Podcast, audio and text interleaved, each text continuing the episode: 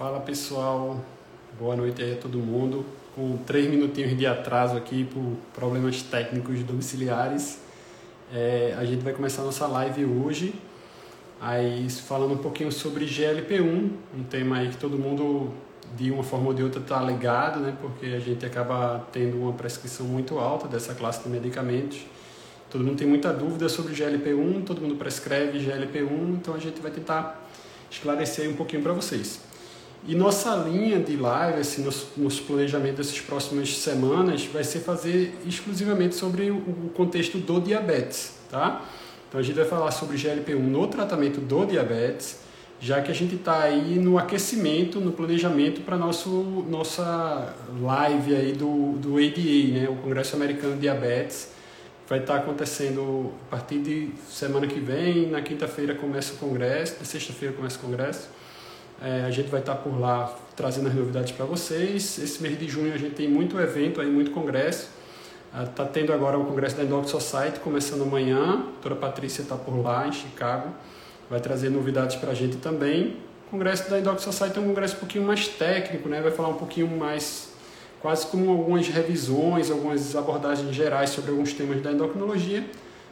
O congresso de americano de diabetes esse é mais direcionado focada no diabetes, obviamente, com campo de obesidade associado, e aí a gente vai ter alguns lançamentos, alguns artigos importantes que vão estar sendo lançados durante o congresso e a gente vai estar trazendo para vocês todas essas novidades, os artigos, os comentários sobre os artigos, algumas coisas sobre as apresentações que estiveram ocorrendo lá. E a gente vai trazer todo esse material para vocês, tanto esse, esse, esse, resto de semana agora com a Endoc Society, a seguida é, com o ADA, né, o Americano de Diabetes. Né? E aí a gente brinca sempre que a gente vai ter aqui em Recife o nosso Indo Recife, que é logo depois do, do, do Congresso Americano de Diabetes, né, para fechar com chave de ouro aí, agrupar todos os conhecimentos. Quem estiver por aqui por Recife, sempre muito bem convidado. E quem estiver aí por perto, quiser dar uma passada, estamos aqui para receber vocês, tá bom? Então a gente vai ter hoje uma, uma live especial nesse aquecimento aí do ADA, ah, falando sobre o papel do GLP-1, dos agonistas do GLP-1, né, do peptídeo similar ao glucagon, é, no tratamento do diabetes, tá?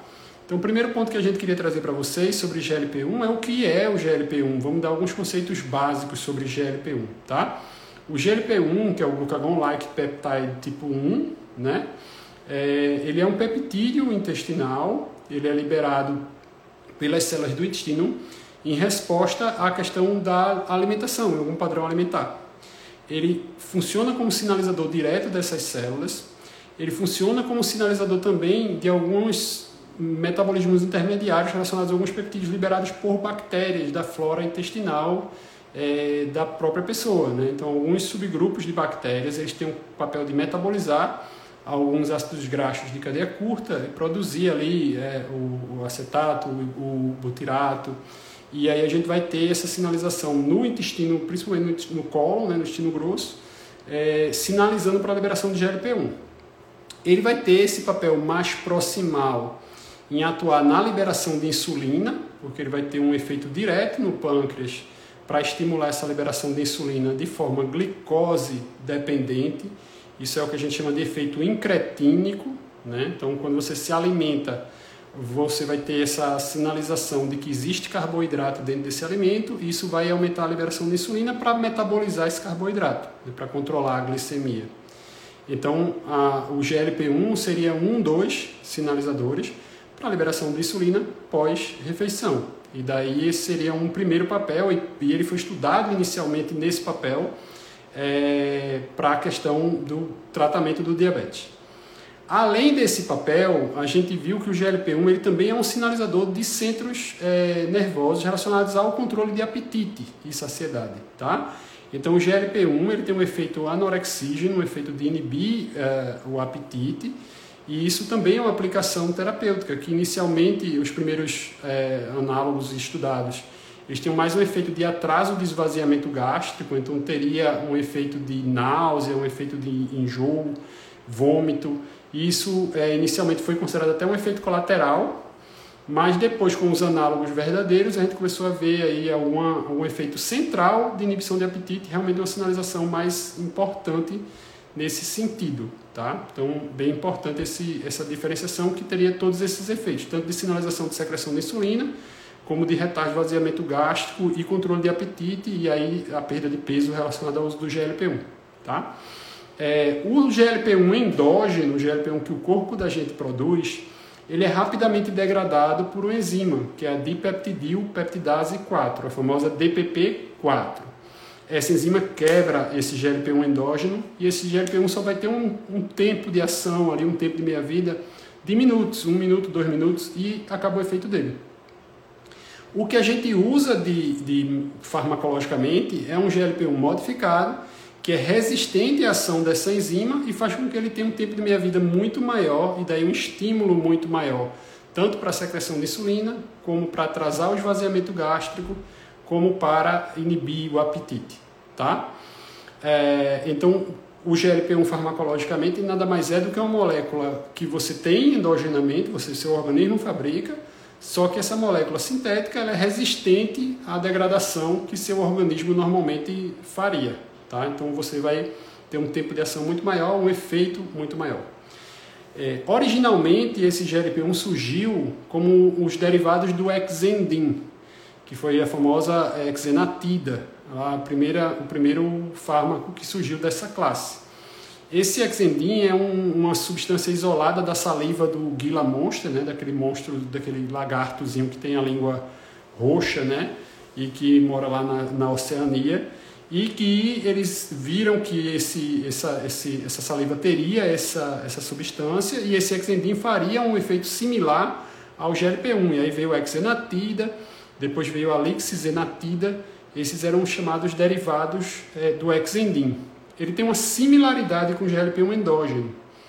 Posteriormente surgiram os análogos, verdadeiros análogos do GLP-1, que realmente são sintéticos e que têm uma similaridade ainda maior com o GLP-1 humano, que o primeiro é, estudado foi a liraglutida. E aí a liraglutida acabou tendo um impacto ainda maior em relação ao tratamento é, do diabetes, porque se mostrou mais potente do que os análogos de Dexendin, se mostrou com menos efeito em relação à náusea, que com os derivados do Dexendin era uma náusea mais importante, mais enjoo, realmente maior nível de intolerância, e demonstrou maior efeito central de inibição de apetite. Então, o análogo do GLP-1, ele tem um efeito maior no apetite, tem um efeito um pouco menor no atraso do esvaziamento gástrico, ou seja, teria menos náusea até do que os derivados da Exendin, tem um tempo de meia-vida maior e um efeito sobre o controle glicêmico maior. Então, os análogos GLP-1 acabaram superando aí os derivados do Exendin. Hoje a gente não vê tanto é, o derivado do Exendin como papel aí no mercado, se prefere muito usar os análogos verdadeiros do GLP-1, tá? Então, essa é a nossa base teórica sobre o GLP-1. É um, alguns pontos que vocês precisam conhecer, precisam entender, para a gente andar um pouquinho aí é, com o tratamento, o papel farmacológico desse GLP-1 em relação ao tratamento do diabetes, tá? Então, a gente viu que ele é um, uma substância responsável por esse efeito incretínico, vai aumentar a liberação de insulina de forma glicose dependente, então não traria hipoglicemia, ele só vai aumentar a liberação quando você se alimenta e de uma forma ali meio inteligente em relação à resposta.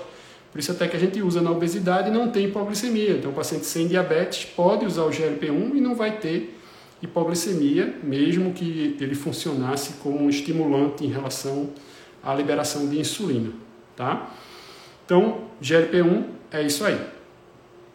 Primeiro ponto que a gente vai começar em relação ao tratamento do diabetes, a gente vai falar um pouquinho sobre GLP-1 e controle glicêmico. Afinal de contas, o diabetes é caracterizado por essa questão do, da alteração do metabolismo da glicose, é caracterizado, é diagnosticado pela hiperglicemia, embora a gente fale muito da, da síndrome metabólica, da questão da obesidade, da resistência insulínica, a gente vai ter ali como um desfecho a história da glicemia. E a glicemia é importante, a gente sabe que o controle glicêmico precoce e feito de forma adequada tem impacto em uma série de desfechos de longo prazo, não é só a questão microvascular, mas também em relação à mortalidade, em relação a uma série de desfechos relacionados ao diabetes. Então, o GLP-1, é, a gente pode afirmar que depois da insulina é a classe terapêutica com maior impacto em relação à redução é, da glicemia. A gente tem estudos, a, droga que consegue o maior percentual de pacientes dentro de meta glicêmica são os análogos de GLP-1. Tá? A gente consegue efeito aí na, na casa de entre 1,5% até 2,5% na redução da hemoglobina glicada em relação à redução absoluta. Então, se você pega um paciente ali com a glicada de 8, 8,5, o análogo de GLP-1 consegue levar ele para a meta. Então, o GLP-1 tem um efeito muito importante em relação ao controle glicêmico, e esse controle glicêmico está relacionado a uma série de, de efeitos positivos em relação a desfechos. A gente tem um grande estudo, que é o estudo GRADE, que foi um estudo que pegou pacientes com diabetes mais precoce e que randomizou para algumas classes, o GLP-1 acabou tendo um papel bem interessante no segmento ali dos 4, 5 anos do, do estudo, né, do desenho do estudo, que ele acabou tendo benefício em relação a controle de peso, em relação a outros fatores associados. Então, o GLP-1 sim controla a glicemia, GLP-1 sim é, deve ser usado para paciente diabético com esse objetivo, tá? É, depois do controle glicêmico, o segundo ponto que a gente vai avaliar, e aí é onde realmente virou a chave, é em relação à proteção cardiovascular dos análogos GLP-1. Né? Esses primeiros, essas primeiras drogas lançadas, elas nem fizeram esses estudos de desfecho cardiovascular, pelo menos inicialmente. O exenatida, o lixenatida, é, de cara não foram fazer esses estudos começaram a fazer até depois da, da, da lira glutida, né? Então, o primeiro grande estudo de GLP-1 foi o estudo líder, foi um estudo com a lira glutida, na dose de 1.8, que é a dose de diabetes, é, e no estudo líder, a lira glutida conseguiu demonstrar redução do tripoint MACE, né, da redução do desfecho de morte cardiovascular AVC não fatal e infarto não fatal. Então a gente teve redução de eventos cardiovasculares numa população diabética com o risco cardiovascular aumentado. Tinha ali boa parte dos pacientes já eram prevenção secundária, já tinha evento prévio, mas foi ali um estudo que teve um impacto muito grande, porque a gente lembra os ISGLT2 que a gente já falou muito aqui, a, o, o, o EMPA-REG demonstrou esse benefício, e mais ou menos quase ao mesmo tempo, o estudo da leira glutida também conseguiu esse mesmo resultado. Então, lá 2015, 2016, a gente já tem esse impacto de redução de mortalidade com é, a leira glutida no estudo LIDER. E foi muito emblemático porque pouco tempo depois desse estudo do LIDER, a gente teve alguns estudos é, com é, outros análogos GLP-1, principalmente com os derivados XND, começou a sair o estudo Excel, é, que não mostrou benefício em relação à redução de desfecho cardiovascular. Então, os análogos de exendin, o estudo é, da lixzenatida e o estudo da, do exenatida, nenhum dos dois demonstrou redução de desfecho cardiovascular, como a liraglutida demonstrou.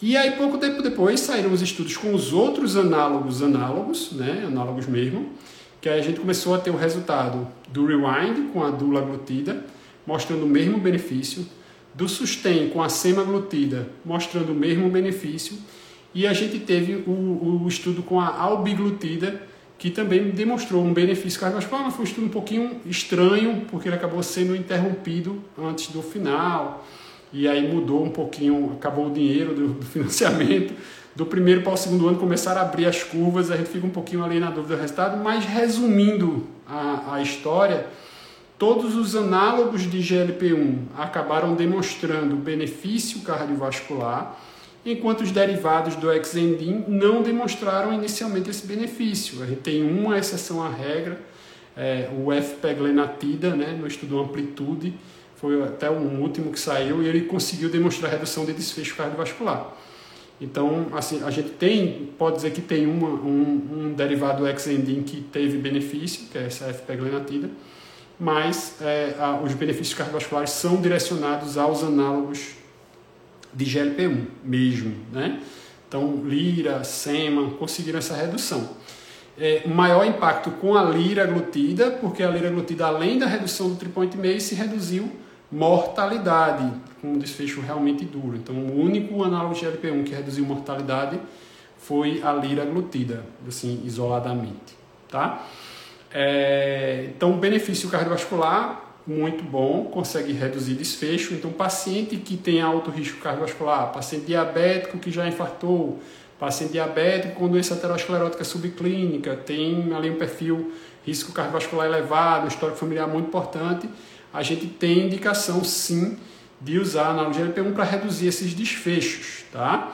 Ah, no Rewind com a Dula, inclusive, testou uma população que tinha muita gente em prevenção primária, então a gente tem esse benefício com o GLP-1, tanto na população de prevenção secundária quanto na população de prevenção primária, obviamente, que uma população de prevenção primária que tem risco cardiovascular elevado, né? porque diabetes por si só já tem um risco cardiovascular é, bem significativo, bem, bem considerado.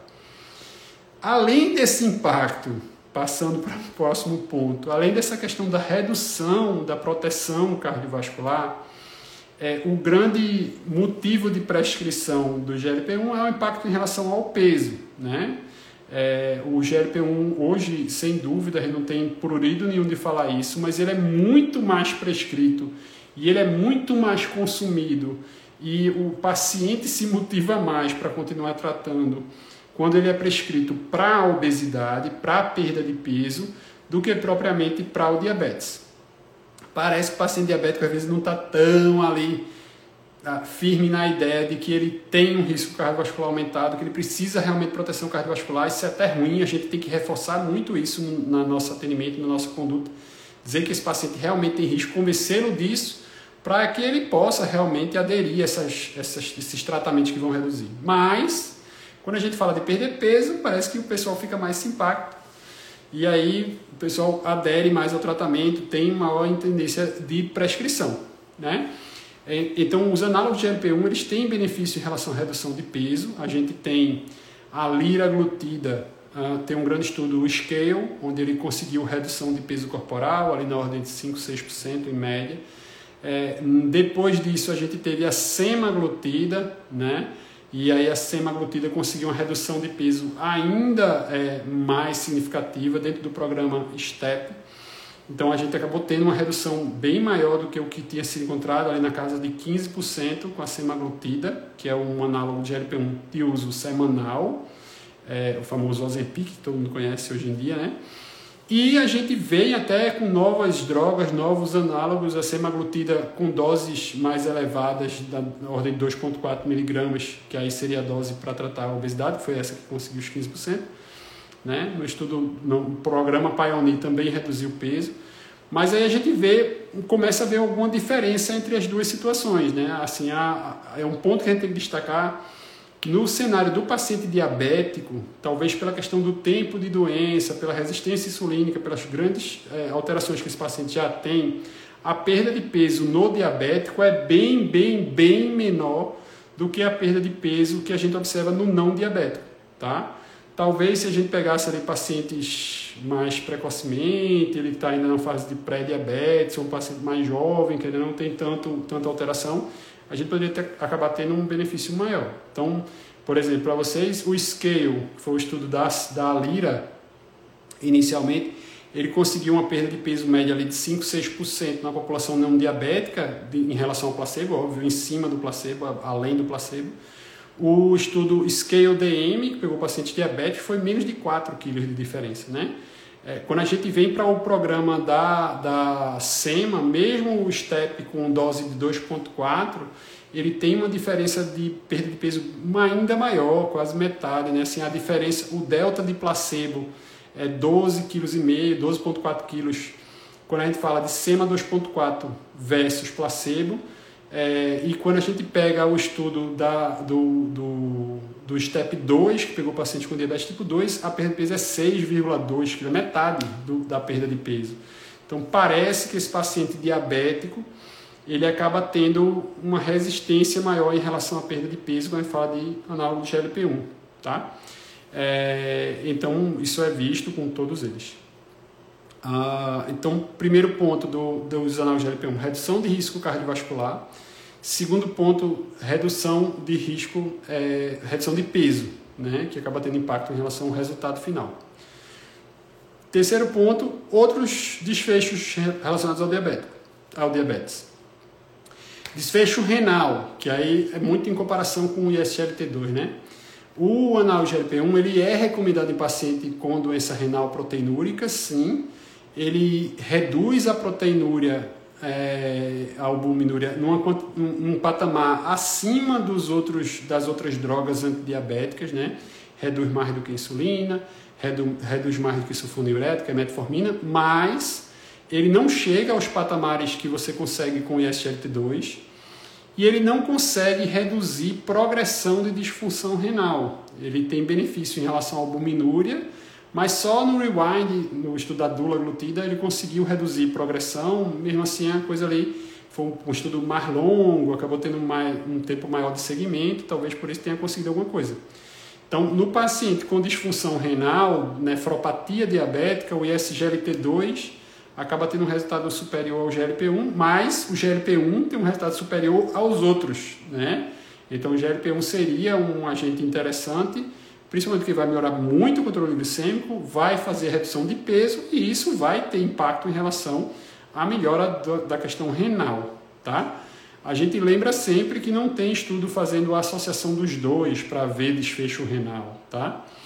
Em relação ao renal, uma coisa importante de lembrar sempre é que ele pode ser usado até um clearance ali de 15, né?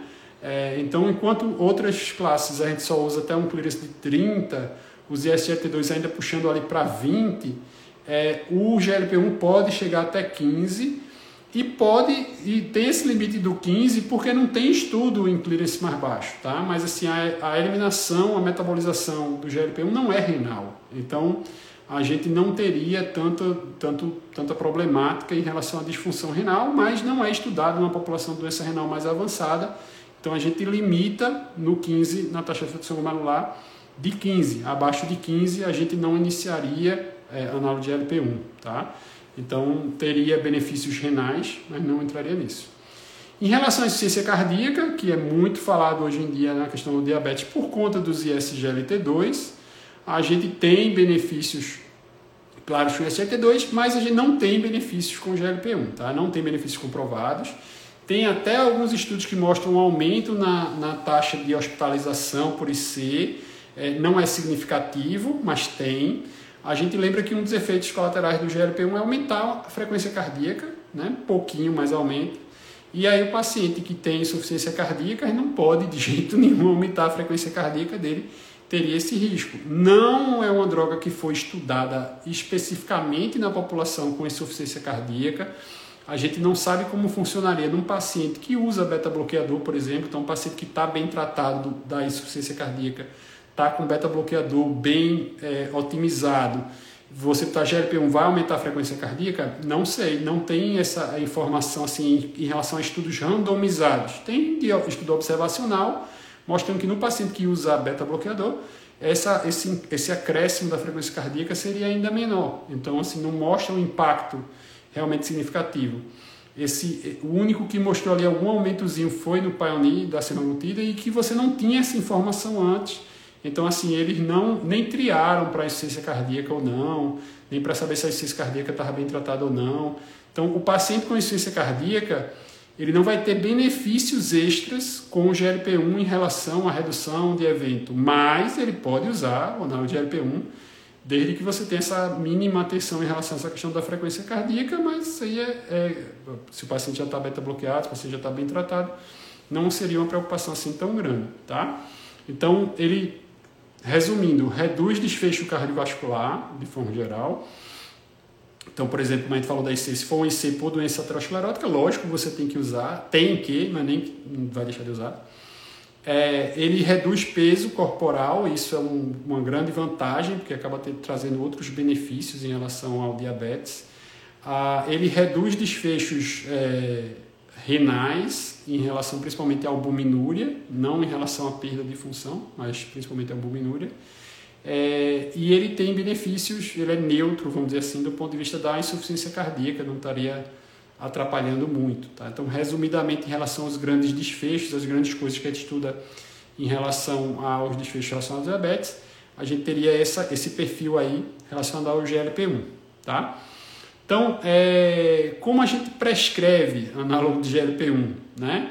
A gente tem é, hoje o, o, a liraglutida. A liraglutida é de uso diário, então a liraglutida tem a titulação de dose 0,6 e a canetinha marca de 0,6 em 0,6, então tem 0,6, 1,2, 1,8. Esses seriam as doses para diabetes. E aí teria 2,4, 3,0 para a questão de obesidade. Né? Então a canetinha que vai até 3 é a canetinha que a gente usa para obesidade, a canetinha que vai até 1,8 é a que a gente usa para diabetes, deve ser aplicado diariamente, preferencialmente no mesmo horário do dia, tá? É, então não importa se você vai aplicar de manhã, se vai aplicar de tarde, se vai aplicar de noite, não tem nenhuma comparação entre eles, mas se você está usando de manhã, use sempre de manhã, se está usando de noite, use sempre de noite. É, dos análogos, dos outros análogos de uso diário, é, a lexenatida, a exenatida, hoje em dia a gente usa bem menos, porque tem mais efeito colateral, precisaria, às vezes, até dividir a dose em duas tomadas, fica um pouquinho fora do, do contexto. É, os análogos de ação semanal, a gente tem os principais utilizados por aqui. A gente tem a semaglutida, é, a semaglutida, a canetinha marca 0,25 e 0,5 e a outra canetinha marca 1 miligrama. É, essas doses 0,5, 0,25, 0,5 e 1 miligrama são todas doses aprovadas para o tratamento do diabetes. É, a progressão de dose seria a cada quatro semanas, então é uma progressão um pouco mais lenta do que a liraglutida, que é de progressão semanal. Teoricamente, a lira você pode aumentar a dose de uma semana para outra, de uma semana para outra. Enquanto a SEMA você precisaria esperar quatro semanas para fazer essa mudança. Tem protocolo de aumentar com duas semanas, fazer uma, uma, um avanço mais rápido de dose, mas a rigor seria para aumentar a dose só a cada quatro semanas. Tá? Então, além desses, a, a outra análoga semanal é a dula glutida. A dula glutida também tem estudos mostrando redução de desfecho cardiovascular, redução de peso corporal é uma molécula um pouco maior, tem uma penetração um pouco menor em relação ao sistema central, e aí em relação à redução de peso corporal, a dulaglutida não tem aprovação para tratamento de obesidade. Né? É, a SEMA já tem, a dose de SEMA para peso vai até 2,4, é uma apresentação que a gente ainda não tem no Brasil, mas que deve estar tá chegando, talvez até o final do ano já deva estar tá por aqui. Então, a Dula Seria outra análogo de ação semanal, também excelente, controle glicêmico muito bom, redução de desfecho cardiovascular na população de prevenção primária, o único estudo que conseguiu isso foi o estudo da Dula. É, tem redução de peso corporal num nível um pouco menor do que o que a gente observa com os outros, é, mas em relação aos impactos relacionados ao diabetes, conseguiu essa redução de, de evento cardiovascular e redução de progressão de disfunção renal, como a gente já citou antes. Tá? Então, Dulaglutida seria outro semanal, tá? É, temos a, a semaglutida oral, é um análogo de GLP-1, o único análogo de GLP-1 oral que a gente tem por enquanto, tem outros em desenvolvimento, é, mas por enquanto o único que a gente tem é a semaglutida, a, na dose de 3, 7 e 14 miligramas, de uso diário, esse aí, como é um peptídeo, vem dentro de um, um, um comprimido especial, uma molécula especial para permitir uma proteção em relação à degradação pelo suco gástrico, né? porque senão ele seria quebrado no estômago, e permitir que ele seja absorvido direto no estômago. Tá? Então, precisaria ser usado com o estômago vazio, precisaria ter um intervalo para a próxima refeição para permitir essa absorção ideal. Então, precisa ser tomado com pouco líquido, tem que esperar pelo menos uma hora, 40, 45 minutos aí pelo menos para você se alimentar depois de usar a medicação, tá? Então tem esse, esse, essa certa limitação em relação ao uso. Os estudos iniciais mostraram redução é, de glicada muito potente, talvez a droga oral, talvez não, com certeza a droga oral mais potente que a gente tem em relação à redução de glicemia tem alguma redução de peso, a semaglutida oral ainda não é aprovada para tratamento de obesidade. A gente vai ter publicação é, no ADA a semana que vem, domingo, desse domingo a 8, aguardem, já estou dando até o dia. É, depois eu digo até a hora, se quiser. Então, a semaglutida vai ter a, a apresentação do estudo com dose mais alta, 25, 50. Já teve alguns spoilers aí, né? Já falaram sobre os resultados em relação à redução tanto de maior impacto em relação à glicemia, como um maior impacto em relação à perda de peso, né, com semaglutida oral em doses mais elevadas. Então, a gente não sabe, vamos ver o que, é que vai ser apresentado lá, o que, é que vai ser falado, porque num primeiro momento se colocou que isso seria mais uma questão de demonstrar potência, demonstrar benefício, mas ele não sabe se está vindo realmente para o mercado essa semaglutida oral em doses maiores para essa finalidade de obesidade. Aguardemos para termos maiores notícias.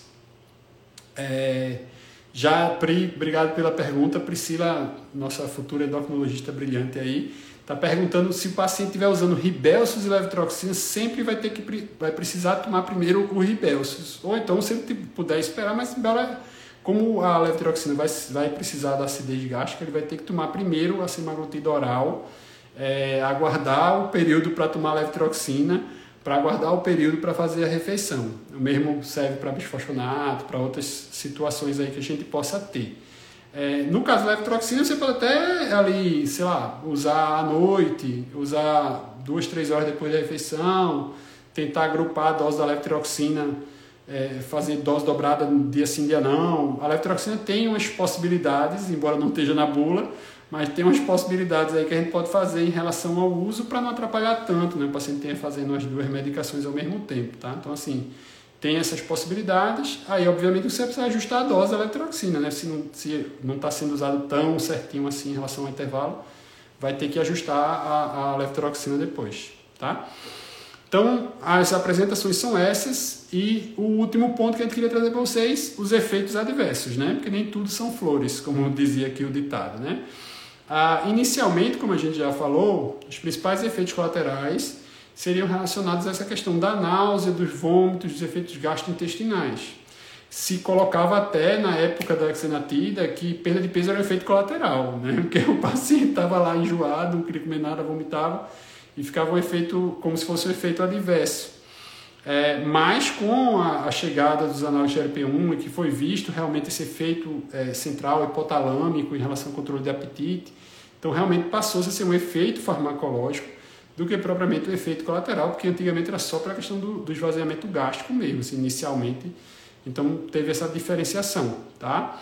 É, essa questão da perda de peso, lógico a gente tem que observar qual é o perfil do paciente que a gente está usando. Então, se for usar um paciente muito idoso, paciente que tem algum grau de, de, de má aceitação alimentar, algum grau de sarcopenia, então talvez não fosse um perfil ideal para usar análogo de LP1 por conta da perda de peso, que aí realmente vai ser um efeito indesejado para o perfil do paciente que você está tá tratando. Né? Então tem que ter essa, essa idealização do perfil. A gente sabe que a maioria dos pacientes diabéticos são obesos, e que aí o GLP-1 teria um, um, benefício a mais em relação à perda de peso. Tá?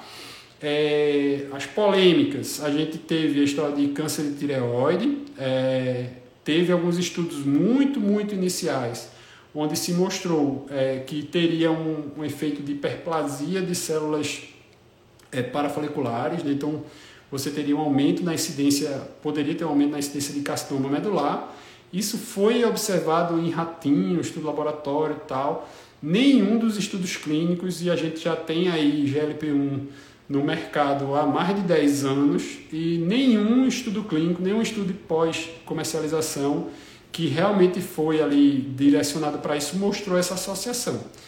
Tem alguns estudos populacionais que mostraram alguma relação com o risco de câncer com GLP-1, mas aí é um estudo que cabe uma confusão muito grande. Hoje mesmo a gente já postou é, lá no site, quem tiver a oportunidade de ver, postou um texto sobre SGLT2 com proteção em relação à neoplasia. É, a gente lembra que o diabetes é um fator de risco para neoplasia, embora também os estudos sejam um pouco confusos. É, tem os fatores de risco em comum. Obesidade é um fator de risco para neoplasia, é, o diabetes é um fator de risco para neoplasia. Alguns hábitos relacionados à obesidade são fatores de risco, então a alimentação tal. Então você não sabe exatamente como tentar isolar o GLP-1 como um, um, um, fator relacionado a isso, ou se, por exemplo, a gente sabe que a maioria dos pacientes que realmente ficam usando o GLP-1 tem obesidade. Então está vindo um, um, aumento em estudo observacional. Aumentou porque aquela população é mais obesa aumentou porque aquela população tem um controle glicêmico pior e por isso está usando uma droga mais potente. aumentou porque aquela população tem maior grau de inflamação sistêmica, tem, é mais metabólico, então teria realmente um maior risco já pela condição de base ou porque é o efeito da medicação. Isso nos estudos controlados, que aí realmente a gente separa, assim, pelo menos a gente é, pareia para esses fatores, não mostrou nenhum aumento de neoplasia.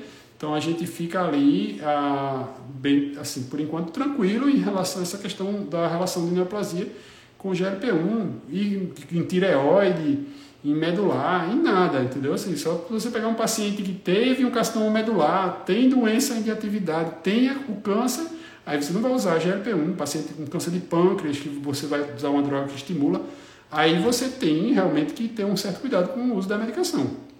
Mas não, não vá dizer, nem vá pensar que a droga vai causar neoplasia, né? Então não tem essa, essa essa informação aí bem definida, tá?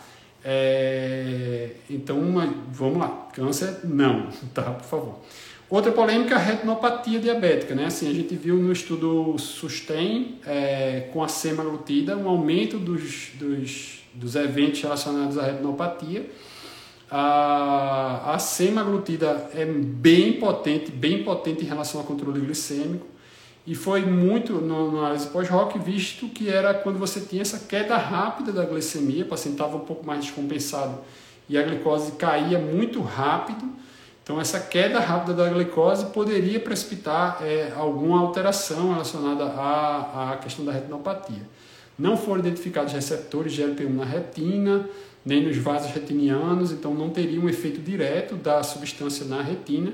E naqueles pacientes que não tinham essa queda rápida, também não tinha aumento de evento. Então, é recomendado, se você tem um paciente diabético com muito tempo de doença, ele já precisaria fazer uma avaliação de retina em relação à retinopatia. É recomendado que você faça essa, essa avaliação antes de começar é, um GLP-1 para diabetes, tá?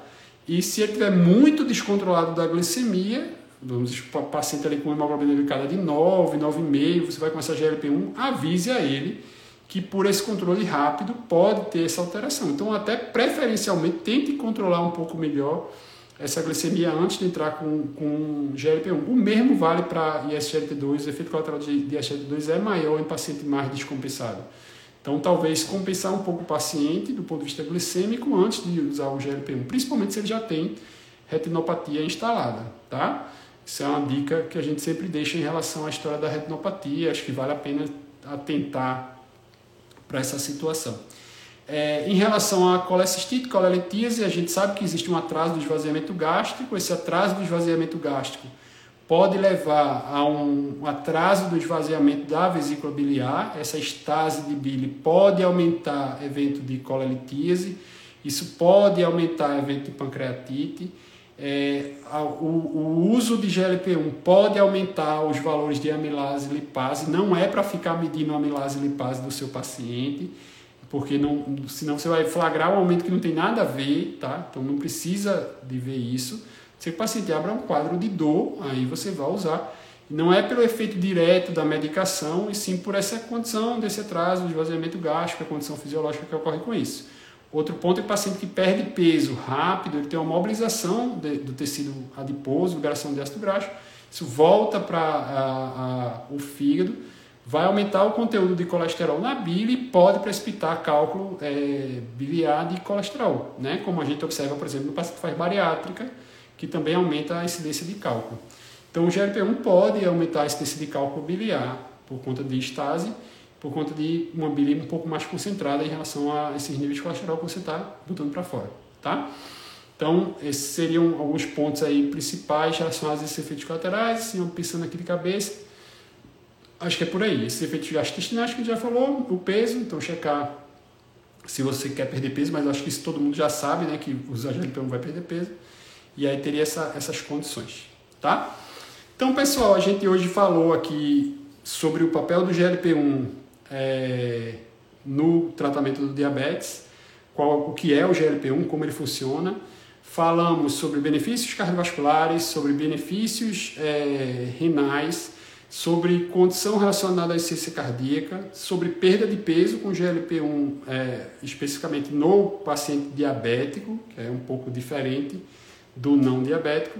Falamos sobre algumas apresentações que estão disponíveis hoje no mercado e efeitos colaterais relacionados. Acho que a gente conseguiu basicamente pegar tudo de GLP-1 aqui nesses 40 minutos aqui da nossa live.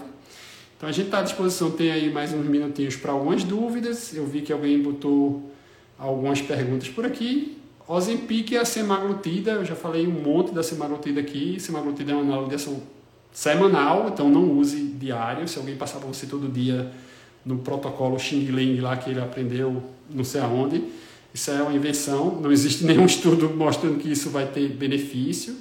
É diferente né, da, de, do uso semanal, que é o recomendado em bula a Rodolfo está falando sobre a insulina, que a insulina aumentou depois que parou de usar semaglutida.